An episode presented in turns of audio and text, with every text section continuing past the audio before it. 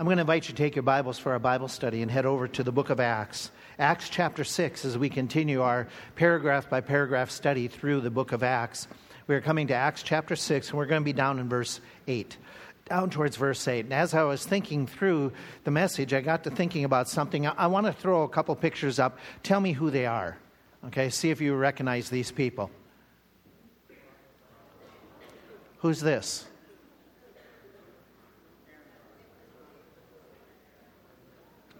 You're not sure who it is? That's neither Barack nor uh, Obama. I can't say his name. It's neither the former president nor is it the Green Bay, well, used to be Green Bay quarterback. There's Barack Obama. This guy is his doppelganger, his lookalike. The guy on the in the middle picture, that's Aaron Rodgers. The guy on the far right, his name is Frank somebody. Okay? he doesn't give out his name. You, you know this idea of doppelganger, somebody that looks like you? And you can go on, you can find out different people. You can even find pictures of individuals that in history they kind of look like an individual like them. And so you can have it. And some of you might have a doppelganger somewhere. Okay? The point is, we should be really focusing on doppelganging Jesus Christ, getting to look like him we're not talking physically, we're talking in the way we act, that the way we walk, the way that we talk. And so that's why I want to look at Acts chapter 6, and I want you to see an individual that was really a spitting image of Jesus Christ.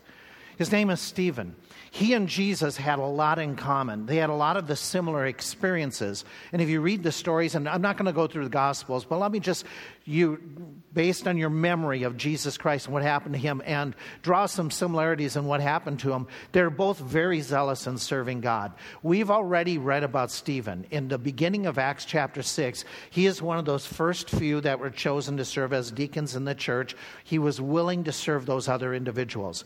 And they were popular at first. Look at verse 8. It says, And Stephen, full of faith and power, did great wonders and miracles among the people. But then the religious establishment got upset with Jesus. They got upset with Stephen. We read, Then there arose certain of the synagogue, which is called the synagogue of the Libertines, in the Cyrenians and Alexandrians, and them of Cilicia and of Asia, disputing with Stephen. And then that dispute, and all of a sudden it's, it grew. And like what happened to Jesus in the last couple days before he was put on the cross, he is debating, he is challenged by the Pharisaical leaders, the Sadducee leaders. They come and they try to trick him. They give him the story of a man who had seven wives, and then whose wife will, you know, who will they be married to in heaven, or the woman had seven husbands. I forget which one way it went. They say, should we pay taxes to Caesar, or should we rebel against him? And they're throwing these questions. Jesus successfully debated and diffused their attacks. Well, look at verse 10 what happened to Stephen. And when they were not able to resist the wisdom and the spirit by which he spake. Then they have this similarity. The crowds got stirred up against Jesus. Look what happens here. And it says in verse 11, they suborned or they hired men which said, We have heard him speak blasphemous words against Moses and against God. And they stirred up the people and the elders and the scribes and came upon him and caught him and brought him to the council. Both of them, like Jesus in the night that he was tried, and here Stephen, they're brought before the council. That is the Sanhedrin. That is the, the high court of the Jews. And what happens is at that court, both of them had people lie about them to discredit them. Look at verse 13 about Stephen. And they set up false witnesses which said, This man ceases not to speak blasphemous words against this holy place and the law. And so that thing happened to Jesus. And they, like Jesus, Stephen is accused of being anti the law, anti Judaism, anti the temple. He is accused of being anti Moses. Jesus had that same thing happen. In fact, Jesus was accused of wanting to attack and tear down the temple and say that in three days he would build it up. They said he meant to physically tear down the temple that they've been working on for 40 some years already. And Jesus didn't mean about that temple. What temple was Jesus referring to? His body. That if his body was crucified, he who had God, who was God, he would rise again. Well, Stephen gets accused of the same thing. He's found, he's accused of doing that according to the next verse. In verse 14, they accused him of destroying the place in the sense that he's preaching the same thing. And so Stephen is found guilty by the Sanhedrin. Jump all the way to the end of chapter 7. Chapter 7 is Stephen's response. And we come to the end of chapter 7, and when they heard, that is, the Sanhedrin heard these things, they were cut to the heart, and they gnashed on him with their teeth. And it goes down, it says verse 47 they cried out with a loud voice and they stopped their ears. They ran upon him with one accord and cast him out of the city and stoned him. And the witnesses laid their clothes at the feet of a young man by the name of Saul. And they stoned Stephen. And so you have this same experience that Stephen is found guilty just like Jesus was found guilty in an illegal court of law. If you go back into Jewish culture, if you're not familiar with this, Jesus' trials were totally illegal. They weren't supposed to hold him in private residence. They held him in Ananias' uh, house or uh, house. They weren't supposed to hold any trial at night. They held it in the middle of the night. And if they passed a capital punishment death sentence upon somebody, the Jews couldn't carry this out. They weren't supposed to. The Romans, they were, had to carry it out. So that's why the Jews went to Pilate and said, You got to carry it out. And then, as well, the Jewish law said this the Jewish law said if you convict somebody of a capital punishment, you have to re look at that 24 hours later. We have to call again the entire court into, system, into session to determine did we make the right judgment. So, Jesus, they didn't do that. Stephen, they didn't call back into session 24 hours before they carried out the punishment, and they carried out the punishment without Rome's authority without their permission. So Stephen was killed through illegal trials, and both of them they suffer horrible deaths. You know how Jesus died. Well, here Stephen is being stoned to death. And then you have as well that at the end, they both pray a very similar prayer. We read in the, in the sense, uh, in sentence of chapter 60, 60, I'm sorry, in chapter 7, verse 60, Stephen knelt down and cried with a loud voice, Lord, lay not this sin to their charge. Jesus had said, Father, forgive them. They. Okay, so they have the same response, and then they both end up. Jesus says, Into the hand I commend my spirit. And if you read these verses, Stephen does the same thing. He just says, Lord, I'm relying upon you at the very end. So they had similar life experiences. But what we want to focus on, because we can't repeat those things, we want to focus on what about attitude? What about action? What about words that were said? What about how you treat other people? Can we become like Christ in those areas? The answer is yes. Should we? The answer is yes. Does it take effort? The answer is yes. What areas in particular should we be praying about? Should we be going to the Lord and say, Help me to become more like you? Help me to act like Jesus when it comes to, let me share several with you. Number one, Stephen is very much like Jesus in that he has a servant's heart, servant hearted. Well, you read in scriptures where Jesus told his disciples, when his disciples, there was a moment that they wanted to retaliate against some of the people who weren't treating him right. Jesus made this comment Whosoever will be greatest among you shall be your minister. Whosoever of you will be first, he needs to be the servant of all. He went on, For even the Son of Man came not to be ministered unto, uh, but to minister and to give his life a ransom for many. And then he concluded that by, by himself going out and serving people in that very text. And Jesus did this repeatedly. He served others. He gave of himself. He ministered to people. He gave up some of his time. He gave up some of his evenings. He gave up some of his private time. He was focused on ministering to people. What about Stephen? Did Stephen get that same spirit? The answer is yes.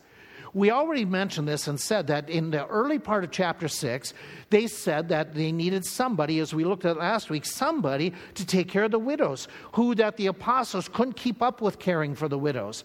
And then some were accusing them of showing favoritism towards the Hebrew widows versus the out of country widows, the Grecian or Hellenistic widows. And the apostle said, well, Let's settle this. Let's get seven men of honest report, full of the Holy Spirit, full of wisdom. You choose seven men from your midst. Let them be the ones that lead in this ministry of caring for the widows. Stephen was one of them. Stephen had a servant's heart that he was willing to take care of people that, in general, people, the rest of society overlooked. If he were living today, he'd be the type of person that said, I will go visit in the rest home. I will go visit the widows. I will go and, and do some raking for them or doing something to assist them because he had that same servant's heart that said in his mind, it's not all about my schedule, it's about how can I minister to other people. And so he was the one that was doing that. He also ministered, as we looked in chapter 5 and chapter 6 when we were there, he was able, as one of the few people that is mentioned in Scripture, able to do wonders and miracles, verse 8. That is, perform maybe the healings, perform whatever there was. And if you look back in the previous two chapters, they were doing this for needy people. They weren't making the rich richer. They weren't providing greater possessions for those who already had them. They were helping out people who were sickly, people who were in great need, using the miracles to minister not to magnify any one person, not to make life better for some person who wanted greater comfort, but rather to help out the needy, those who were overlooked. And, and Stephen in this text, he is one who's going about and ministering that way servant hearted. I think that goes along with servant heart, it has to be a spirit of humility. People don't serve others if they're a proud, arrogant individual. For one to say, I've been chosen by 20,000 people, I've been one of the seven chosen. That would be easy to all of a sudden become proud. Look at my position. I don't need to serve, I should be served. But he doesn't do that. Instead, he has that servant mentality, even though he gets a position of great prominence in the early church. He is an individual who has uh, humility by serving other people, even though he has the ability to do miracles. We're going to see it in the next uh, two chapters. We're going to see an individual who sees miracles happening and he wants to profit from it, he wants to make money from it. Not Stephen. Stephen isn't about personal gain and personal profit. He's about ministering to others. That takes great humility. It takes humility to let others go first. It takes humility to take away from your time, your schedule, and say, I will invest it in helping out somebody who is lonely. Great humility. As well, you see his, his other mindedness that he is interested in sharing the gospel with people. That's what it's all about when it says that Stephen did these wonders. And in verse 9, he's disputing with those who are in the synagogues. He's gone there to share the word of God. Why is he doing that? He is doing it because he realizes that those people who are trapped in that, in that traditional church, they don't know about their eternal destiny. They hope so, but they don't have a know so. And so Stephen is taking the message that Jesus saves that they must be born again, and he's going to other Jews and sharing it. He has a burden for people. He's ministering to individuals. He's not looking and saying, It's all about me. He's looking and saying, How can I help you? Servant hearted. But something else that stands out about him that, like Jesus, he is spirit filled. We read in scriptures about Jesus that being full of the Holy Spirit, he returned from Jordan. We have the concept that Stephen does the same thing.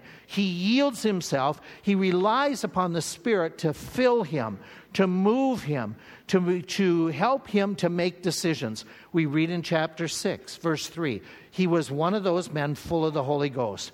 We read in chapter 6, verse 5, Stephen was one of the seven picked, and he is the one designated. In verse 5, when it's listing the seven, look at it. It says, He was again a man filled with the Holy Ghost. We read further on that when he was speaking, the Spirit spake by him. We have this idea, even at the end of his life, when he is being stoned, it says he is being full of the Holy Spirit that this guy yielded to the Spirit of God. He's not an apostle, but he has the Spirit of God within him. As all who are born again now have the Spirit of God within them. But does the Spirit of God have you? Does he control you? Does he lead you? Does he guide you? And as a result of Stephen saying, I want to be led by the Spirit, I want to be moved by the Spirit, I want to be doing what the Spirit wants, it impacted his speech, it impacted his treatment of others, it impacted what he thought about himself humility. So when you think about this idea of filling, the filling of the Spirit. And if you weren't with us, we explored it in depth on a couple Sunday nights here just a few weeks ago. Go back, look at it. There's a thorough explanation of what it is, is just basically yielding to the Spirit. The filling, the word plerest that's used in the text, the foundational word, has the idea of this somebody, some ship being filled with wind and moved along, being, being reliant upon that force you know, if you are filled with something, that's going to impact you. Well, let, us see if we can illustrate this way. If you are filled with sports, and that's your thing, that you just love it, and you fill your time with sports, what do you probably talk about? Sports. And when you get together, what do you want to do? Sports. Okay, somebody is all about politics. They listen to the news over and over and over again. They, they love talk radio and they want to just get so much. And then when they get into conversation, what does everything gear towards?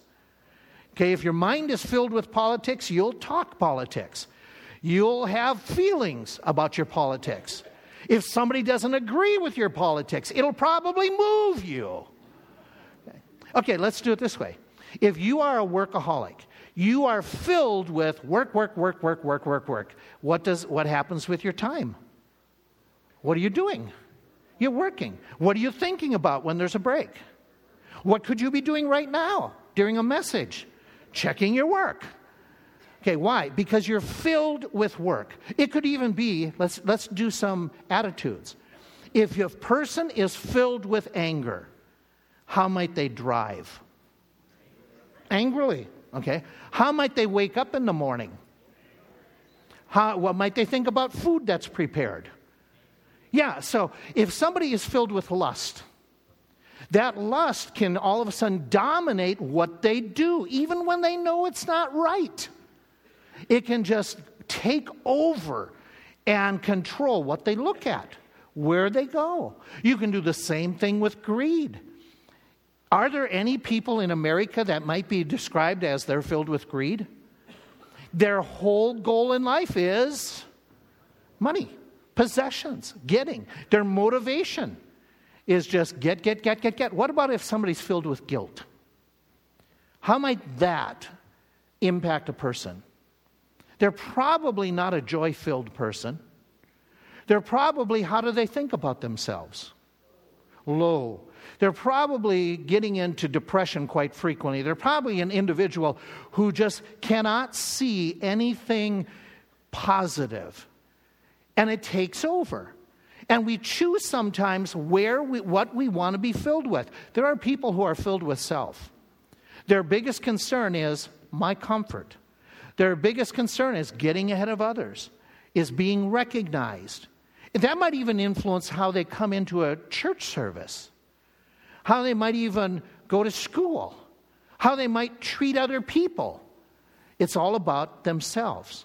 So you have in the scriptures the challenge that says, even like we could throw another one up there that the Bible uses, be not drunk with wine, that it controls. It, it, it, dictates how some people act, or they all of a sudden lose their governor. And he's saying, don't do that, but be filled with the Spirit of God. And if a person is filled with the Spirit, they are an individual who's going to be spirit minded, spiritual things minded. And they're going to be an individual who will act that way. And Stephen was one of those individuals. He was a man like Jesus Christ that had a spiritual purpose in their life. This was their goal, this was their, their focus, which resulted in both Jesus and Stephen had this similarity. They're both spirit empowered. We know that that happened in Jesus' life. There are multiple times where it makes it very clear Jesus was moved by the power of the Spirit. He came in the Spirit of God. Yeah, he came in the power of the Spirit into Galilee, and he ministered that way he was obvious that the Spirit was using him, giving him the words to say, so that he was able to speak words. And as he spoke words, it impacted people because it was the power of the Spirit using the words that he had. He even had the power over unclean spirits. Well, you flip that and say, What about Stephen? We already read it. Stephen, full of faith and power, did the wonders in these mighty works. He's one, again, I say, he's one of the few outside the apostles in the New Testament that had this ability. And so clearly the Spirit of God is upon his ministry, upon what he's doing. Now, you and I don't have that same spiritual miracle working power in the same way it happened in the New Testament. Tonight we're going to be discussing it again. We're going to be discussing some of the miraculous gifts. We talked about healings already. We're going to talk about tongues and go through. And it was it was just let me say it right right now without getting into depth. It was predicted in scripture tongues would stop. There was a time in history they were to stop, and it gave us that time period in, in Corinthians. And so we don't have those same miracle powers. But do we have the same spirit that can enable us to experience spiritual victories, spiritual power in our own life? When I was doing the study on the, the filling of the Spirit, I one evening gave 20 different indications in Scripture about what the Spirit in your life, what can happen. Let me just give you a handful of those. Okay, more than a handful, maybe like three handsful. Okay, you get with the Spirit's empowerment, if you're relying upon Him and letting Him work, you're going to have a better understanding and recall of Scripture. I need all the recall I can get in life in general, much less in Scripture. The Spirit's empowerment, you'll get bolder in your witness. Spirit's empowerment, you will become more compassionate to people in your circle and outside your circle.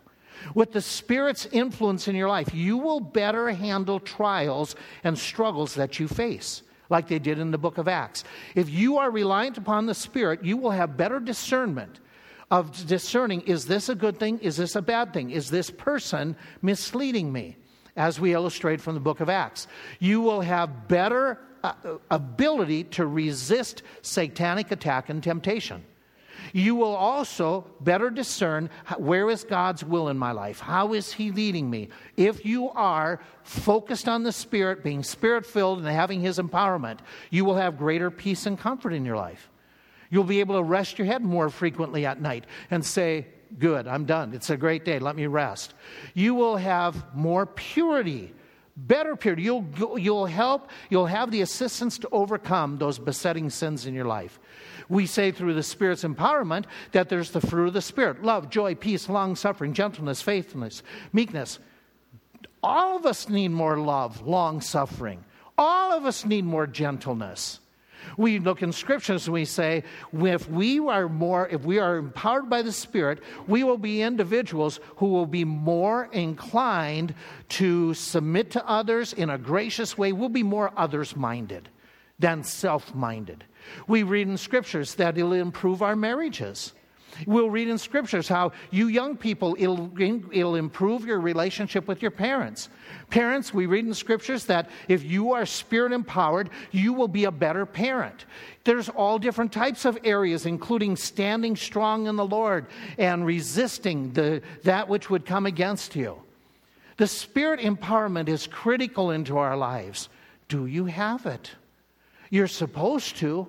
It's supposed to be there. You're supposed to be improving in these areas. But there's another area where they, Jesus and, and Stephen had a similarity, where he was a doppelganger. He was spiritually wise. Well, Jesus Christ, we can go through the Bible and see where Jesus was wise. But before I do that, let's define what is biblical wisdom? What is wisdom according to the Bible? Well, we know it starts with the fear of the Lord, but what is it? What is it to be wise according to the Bible? It is not this. It is not how much you know. It is not just getting good grades. It is not having lots of degrees. It's not being able to go on Jeopardy and win money. That's not wisdom in and of itself. Because people can be smart, but at the same time be pretty dumb. Book smart, life dumb. You probably know a few. Don't turn sideways and look. Okay, that, you don't want to do that. That would be life dumb, okay, right now.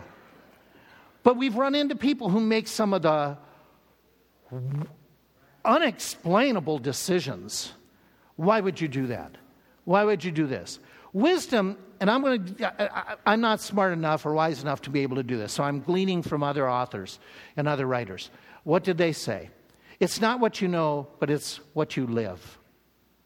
One man put it this way it's how quickly you turn to God.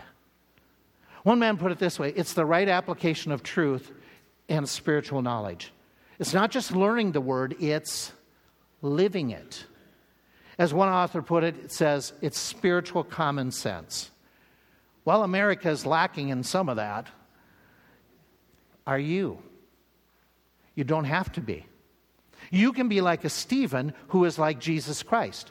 We know that even Jesus, as a young lad, he increased in wisdom. As a young lad, he just thunderstruck the, lead, the teachers who were asking him different questions. Even when Jesus was in his last days and they are purpose, they, they gang up against him. All the political and religious leaders want to get rid of Jesus. They've determined to kill him. And so, one of the ways they have to do that is trick him into say something or to do something that they can accuse him politically that he's against Rome, he's against Judaism, he's against the temple. And so they keep on coming and debating with him or throwing those questions out at him. And when Jesus responds, watch in just one chapter, one, one setting, I should say, in his, in his, the Monday, Tuesday, when he's, uh, the Monday and Tuesday before he's going to be crucified. He's in the temple and the debates. And it says, when they heard him, they marveled and left. He was so wise in his response, his critics, they had nothing more to say. Watch this. The multitude was astonished at his doctrine. He was so wise. No man was able to answer him a word, neither did any man ask him any more questions. You know, he's, he's, he just he thunderstruck the people with his wisdom. Well, you have the same thing showing the same word that talks about Stephen. It says he was filled with the Holy Spirit and wisdom. You have the same thing that the people were able to see. Because remember when we already looked at, you choose out among you seven men of honest report full of wisdom beginning of chapter 6. To choose out among you means you examine, you look carefully, does this person, and so wisdom is something that is going to be evident in how a person acts, how they respond, how they live, the choices they make. And Stephen was, wow, he's a wise man. So much so that he goes and debates with the Hellenistic Jews. What I mean by that is this Jewish, we talked about last week, in Jerusalem, they had the temple, and that was the center of worship. Don't be mistaken, they also had a lot of synagogues scattered throughout Jerusalem and nearby. Some say 350, some say all the way to 480 of them. And what they were is they were the, the settings where little groups got together who had commonality. What it would be is the Jews might get together. Obviously, they would get together with people who had that, that similar status in society. It, surely the Hellenists got together with the Hellenists and the Hebrews got together with the Hebrews. And all I mean by that is this we mentioned it last week. Hellenistic Jews were those who were not native born to Jerusalem, Judea they or their, their parents were immigrants in from foreign lands. They weren't accepted as part of the long term Jews. The, Hellen, uh, the Hebrew Jews were those whose ancestors have been there for a number of generations already. And they didn't leave the land, but they stayed there. And, they, and when they were deported under the Babylonians, they came back. Where the Hellenistic Jews, their families stayed and lived outside of Israel for a lengthy period of time and then finally moved back. And so these people had a division between them, these two Jewish groups. That was what happened in the beginning of chapter 6. It spread into the church. And so the Jews could have different synagogues, Greek, Grecian, or Hellenistic Jews that read the Septuagint. The Hebrews would read the Aramaic Bible. They would speak Greek. These would speak Aramaic mixed with the Hebrew. They might even divide down further. They might say, well, it's going to be those of us who are, um, we sell cloth. We're going to form our own little synagogue. Those of us who we, we work in importing business, we work in metallurgy. They, they would break down these synagogues in a very special way. What happens is in this text, you have Stephen, whose name is Greek background, so he's probably a Hellenistic Jew, he goes to one or four or five different synagogues that were Hellenistic. Look at what it says in the, in the verse. It says, There arose certain of the synagogue, which is called the synagogue of the Libertines. Your Bible might read different. It might be the freedmen. These were people who were formerly slaves or they had been born to slaves, but they're free people. And they might be in with the group of from Syria or Alexandria or Cilicia or other parts of Asia. That might be four different synagogues, or it could be one that had that blend. We don't know from the text. And so he goes back there and think about this. Stephen probably knew these people. He's Hellenistic in his own background, more than likely. And so, could he be going back to the synagogue or synagogues where he worshiped? And he's going to go back and talk to those people? And could it be possible that one of those people in the synagogues he knew? There was a man in Jerusalem who was a Jew, but he was from Tarsus. Anybody know who I'm talking about? Saul of Tarsus. Tarsus is in Cilicia. And so Paul could have been part of one of these synagogues or the synagogue where Stephen goes and he starts talking about Jesus. And Saul may this may be his very first exposure to the gospel was hearing Stephen.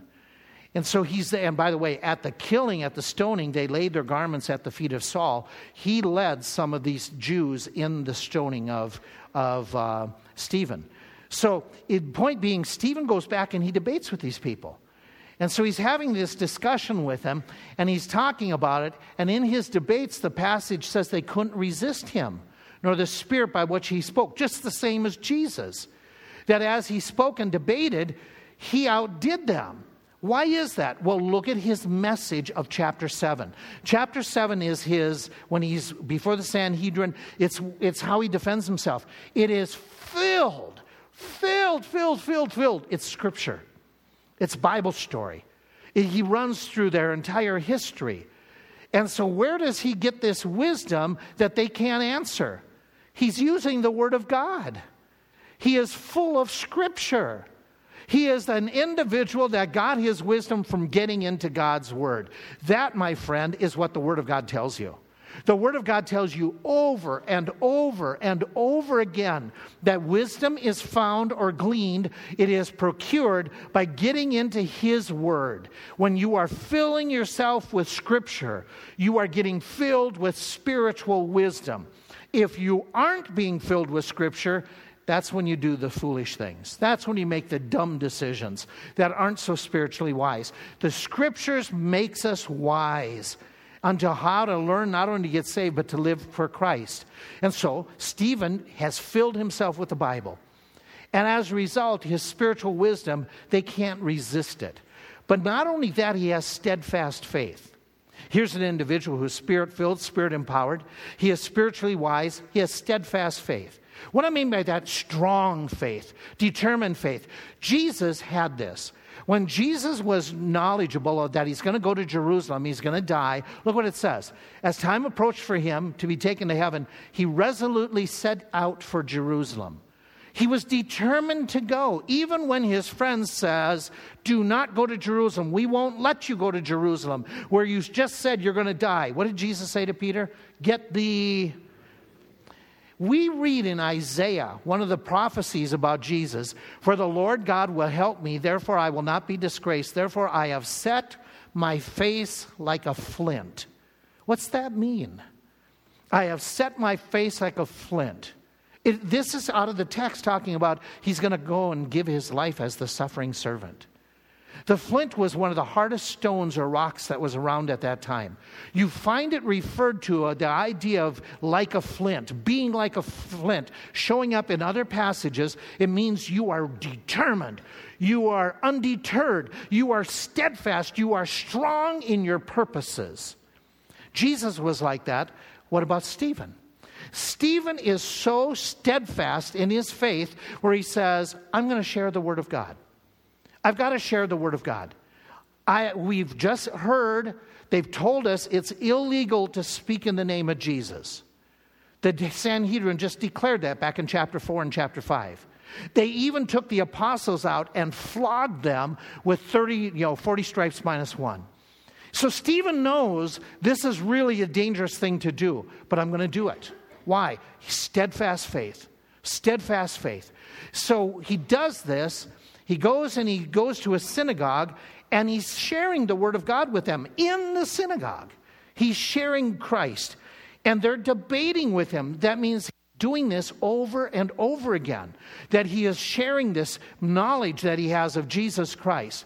They get so mad at him that what they do is they, they're going to suborn men to lie about him. They hire liars to say he is saying things that just aren't true. And so they want to accuse him. And so then they have him arrested. If you look at the story, it's very clear how it unfolds. It says, We have heard him speak the blasphemous words. They stirred up the people, verse 12, and the elders, the scribes, came upon him and caught him. The wording in the original is they grabbed him by force, hauled him out of there, and took him before the Sanhedrin to the high court. And so he's being physically manhandled and he gets before the Sanhedrin, and what does he do? He's on trial now for speaking about Jesus Christ. He knows that they could have, they could have him killed. They did that to Jesus. They accuse him of being anti temple against this holy place. Look at the words. He speaks against this holy place. They accuse him of not following the law which Moses gave. So he's anti Moses, anti law. They accuse him of wanting to change Judaism and all the customs. He never did. Jesus never did. Jesus wasn't against the temple. Jesus wasn't against Judaism. Neither was Stephen. But they're lying about him. And yet, what does he do? Well, you read chapter 7, and he goes on, Men and brethren, hearken, the God of glory. And the whole passage is his sharing about Jesus is the Messiah. He doesn't back down. He is steadfast in his faith. Jesus, when he was sentenced to death, we read, he when he was reviled, he did not return anger. In suffering, he did not threaten, you hang me on this cross, I'm going to have you caught in a whirlwind. He never did that. He never used nature as a rebuke against individuals. But instead, Peter says, he continued to entrusting himself to God, even in the midst of this horrible physical attack that he was having. In the same way, Stephen's facing a lynch mob. A lynch mob who has already determined we got to get rid of him. And they're going through an illegal process. He doesn't attack them. He doesn't say, You. He says, Men, brethren, fathers. He speaks like the Lord spoke when he's attacked. He has enough faith that he's not going to be deterred. He's not going to give up. He's not going to give in to his own anger and retaliation and vengeance.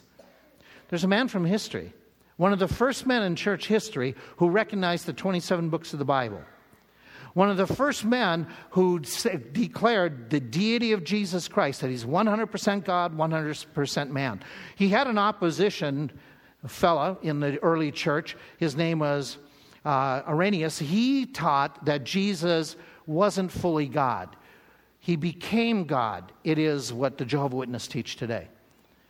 But Athanasius said, no, no, the Bible teaches Jesus is 100% man, 100% God. But the emperor liked this bishop, and so the emperor was saying, We're going to go this way. Athanasius spoke up and said, The emperor is foolish. Well, that got him one of his jail sentences, one of his five. And then he continued. And one of those times he's in jail, being threatened with death, his followers come to him and say, Athanasius, the whole world is against you. Do you remember his response, some of you who read history? He says, Then Athanasius is against the whole world. He would not back down. Uh, bring it to modern day. James Dobson is doing a program.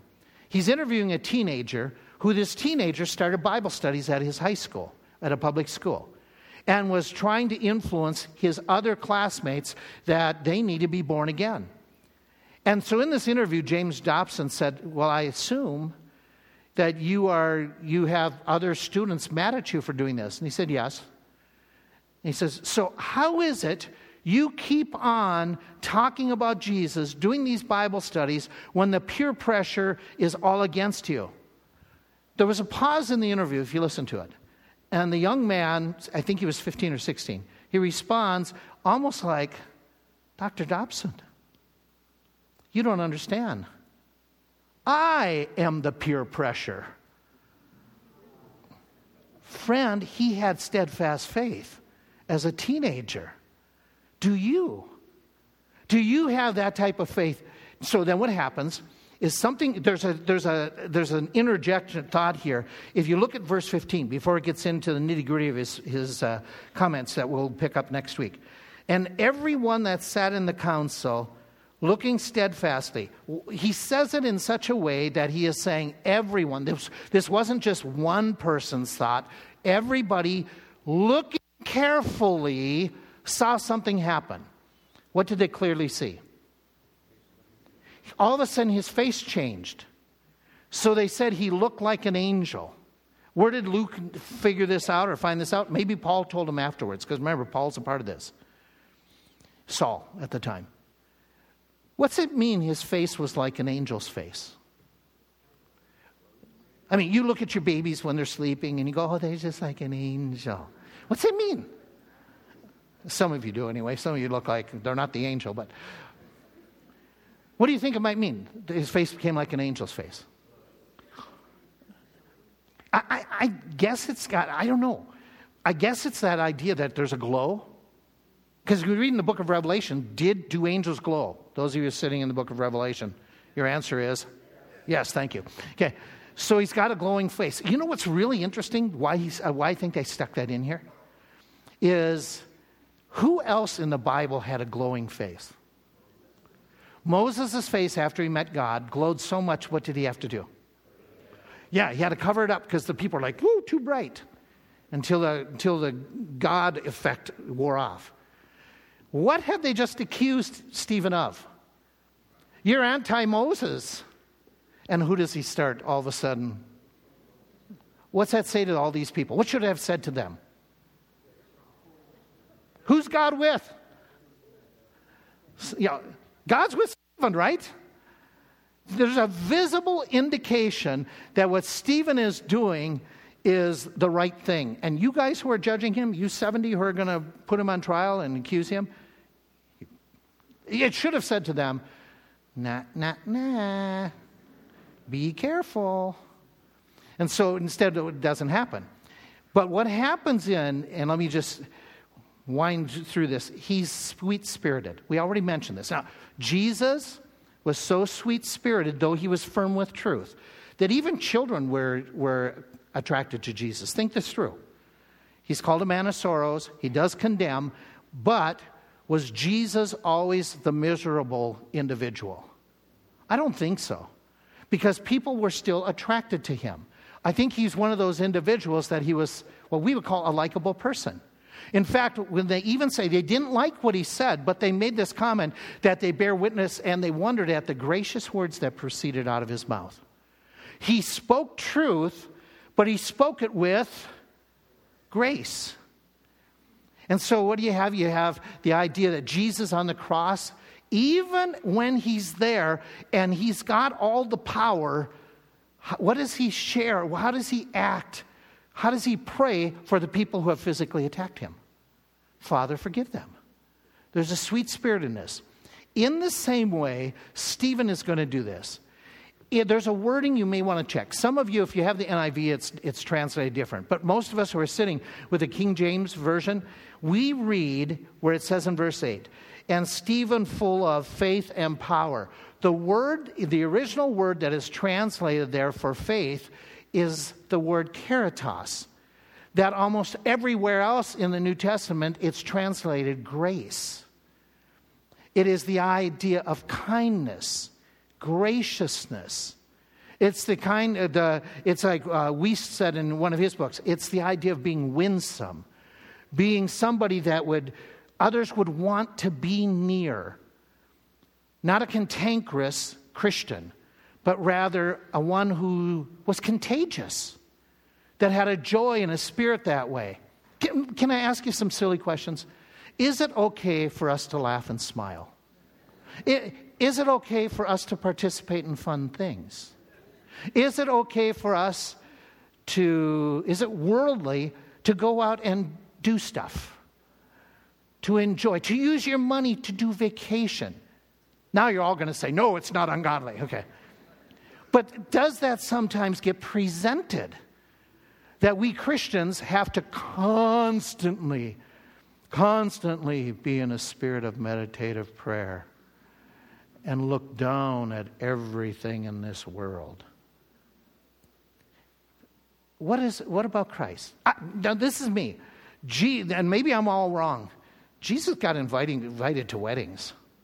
I don't think he was a miserable person. You don't invite miserable people to weddings. You know, so, you know, are we to be, we're supposed to point out where things are wrong. Do we have to always be negative? Do we have to always find fault? Do you, as a parent, always have to be on your kid so that they become all that God wants them to be? Could you at times enjoy things with your kid? Yeah, yeah. Let me ask this question Is it wrong for Christians to prank people?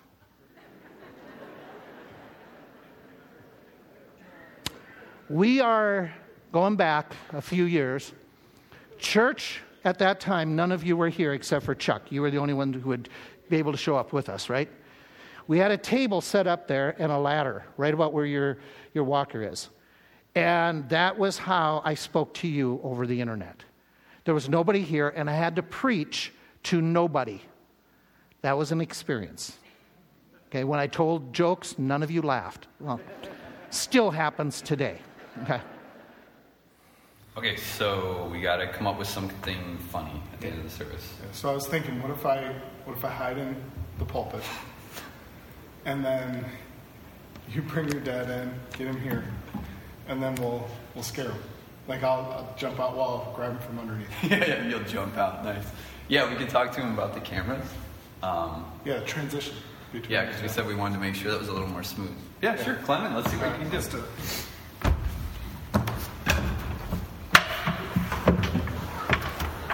You'll jump out, right? Hey, why don't we switch this around? Why don't you get in here? you need help getting out? yeah, why don't you get in there and I'll, okay. I'll go get your dad. Would you try to? You went in back first. Yeah.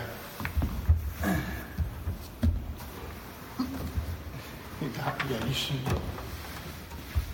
And we were gonna ask John to do this. got it. All right, I'll go get your dad. I gotta back up though, right? So we can't. Are you gonna walk him really close? I'll walk him. I'll walk him right. Yeah, I'll walk him really close next to the Okay. Pulpit. Let me see how far back I can go. Is that good? Yeah, that'll work. Okay, don't take a long time. All right, I won't. I'll go get him. Good. So what I need you to do is, uh, I know.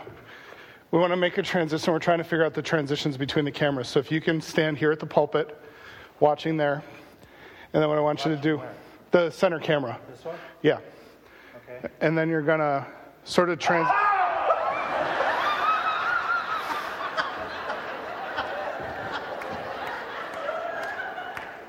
Hey, thanks for joining us today. We hope that it, the study has been blessed.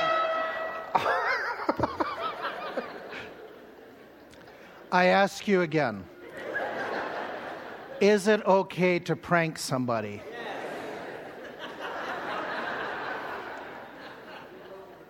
What happened to all my notes? Okay. Yeah, here we go. Let me back up. Let me get now that we're all focused. Okay. Sweet spirited, he says, you know, t- now I'm really confused. One of my slides got taken out here. I'm sorry. So what happens is he's like Christ. He's very sweet spirited, and he even says, "Lay not this to their charge." I want to ask you these questions now that you can calm down from giggling at me.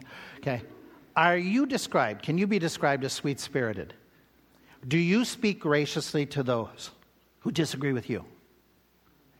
In politics, let's put. Do you speak graciously when you're under pressure? Do you forgive others who offend you, hurt you, say things about you?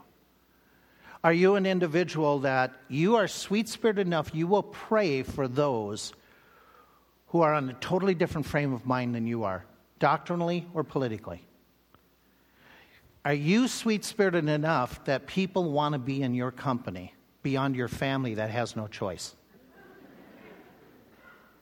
I think these are profound questions to ask. That they are worthy of us who are believers that say, wait a minute, are we really like Jesus Christ? In practical areas, in our walk with the Lord, in our involvement with scriptures, as well as how we talk and treat other people.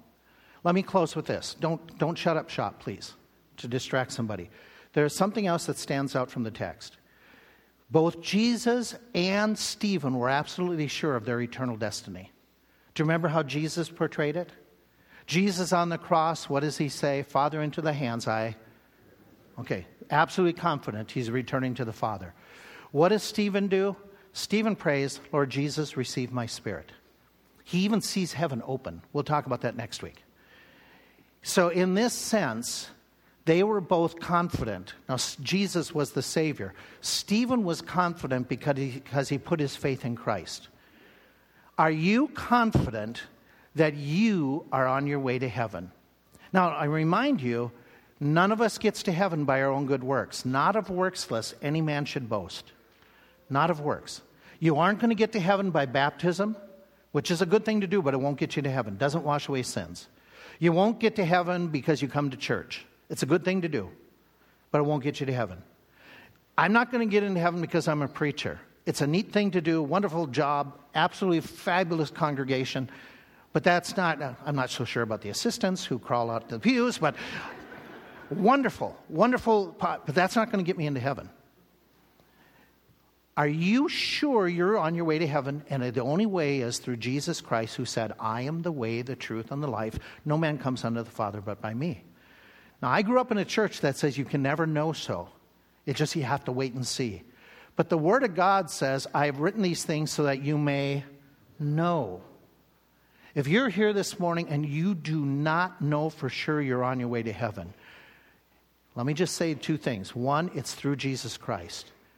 Two, if you want to know, we want to give you that chance right now. Heads are bowed and eyes are closed, and there's no one looking around. But we're going to have our staff, who aren't going to prank you, we're going to have our staff go to the side door. And they are going to stand there for just a couple minutes and they're going to wait. If any man or woman is interested or a teenager is interested in knowing for sure that they're on their way to heaven, I'm going to invite you right now, while others' uh, heads are eyes closed, to get up from your seat and to even look up right now if, that's, if, if you're not sure you're on your way to heaven. Just get up from your seat, go and talk to one of those people standing right there. They'll take you down the hall to a private room. They will show you from the Bible what you need to do to make sure you're going to heaven. But you have to make a decision. You have to accept Christ as your Savior. If you've never done that, this is your moment. So you too can be sure of heaven. I'll close this service right now, but when I close in prayer, that doesn't mean we close an opportunity. Come and see me. We'll share the Word of God with you. We'll show you from the Bible what you need to do to be sure you're going to heaven.